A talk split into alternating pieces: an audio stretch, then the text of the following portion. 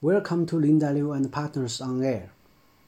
My name is Felix Song, a mechanical patent attorney of Linda Liu and Partners. I've been working in Linda Liu and Partners for more than two years. Before I came to Linda Liu and Partners, I worked in Chinese Patent Office as patent examiner for almost eight years. I specialize in mechanical engineering and civil engineering.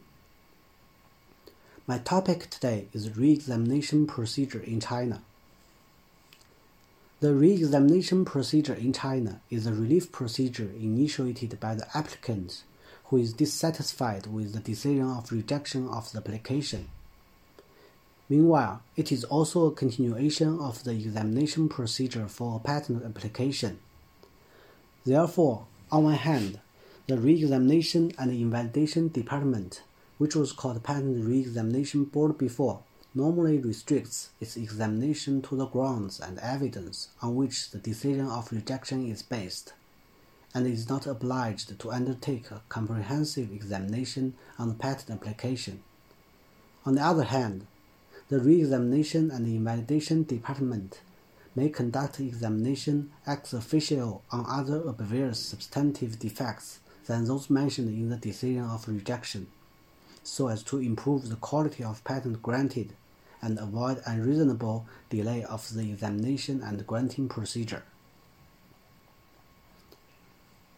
There are two types of re-examination mode in re-examination procedure, which are collegiate examination and examination by a single examiner. According to guidelines for patent examination, simple cases may be examined by a single examiner, but such cases are rare in practice. Most of the cases will be collegiate examined by a panel consisting of three members. Before the cases are collegiate examined, a special procedure called interlocutory examination will be conducted according to Chinese patent rules. So, what does interlocutory examination mean? Specifically speaking, it means that the re-examination and invalidation department will transfer the request for re-examination to the previous examination department, which made the decision of rejection for interlocutory examination. The previous examination department will provide its opinion on interlocutory examination and make a note of interlocutory examination opinion. There will be three types of interlocutory examination opinion. First, the request for re-examination is allowable, and the decision of rejection is agreed to be revoked. Second, the amended application submitted by the applicant has overcome the previous defects and the decision of rejection is agreed to be revoked on the basis of amendments. And third, the observations and the amendments submitted by the applicant are not sufficient to revoke the decision of rejection, and the decision of rejection is maintained. If an interlocutory examination opinion falls to be the first or second type as said before, the re-examination and invalidation department will not conduct collegiate examination. It will make a re-examination decision directly according to interlocutory examination opinion. The previous examination department will restore the examination procedure. Consequently, if the decision of rejection is maintained in interlocutory examination procedure, the re-examination and invalidation department will conduct collegiate examination. While the panel issues notification of re-examination, the applicant shall respond with respect to the defects indicated in the notification within one month from the date of receipt. We have been asked several times by our clients on how many times of notification of re-examination will be issued during the re-examination procedure. Guidelines for patent examination do not specify that, but according to our practice, the panel issues notification of re-examination at most two times for most of the cases. That means if the response to the second notification of re-examination is not accepted by the panel, it is highly possible that the re-examination decision upholding the decision of rejection will be issued.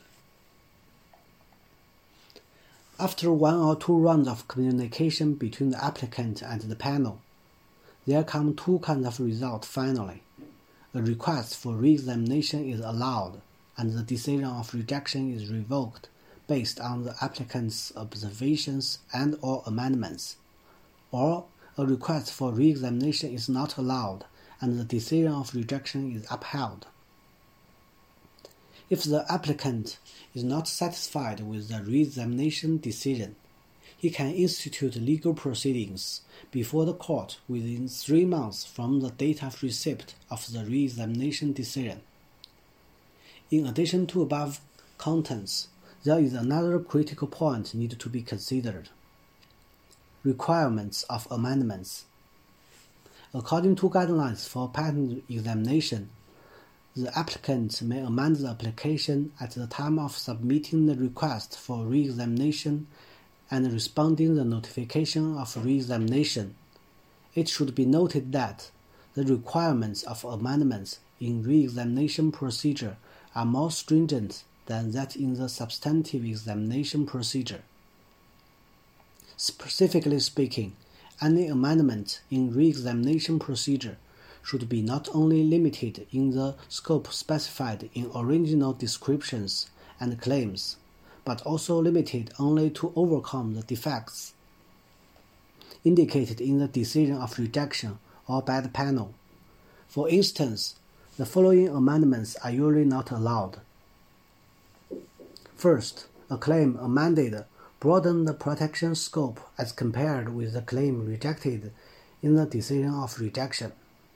Second, a claim in the amendments is derived from the technical solution that lacks unity with the claims rejected in the decision of rejection. Third, the type of claim is altered, or the number of claim is increased. Or fourth, the amendments are directed to the claims or the descriptions that were not involved in the decision of rejection. But there are some exceptions. For example, amendments that are intended merely to correct obvious clerical errors or to amend the defects of the same nature with that indicated in the decision of rejection are allowed. Okay, that's all I want to share today. Needless to say, the above contents are brief introductions to the re-examination procedure in China. So, if you have any questions, please feel free to contact me. As a leading patent law firm in China, we are always glad to help. See you next time.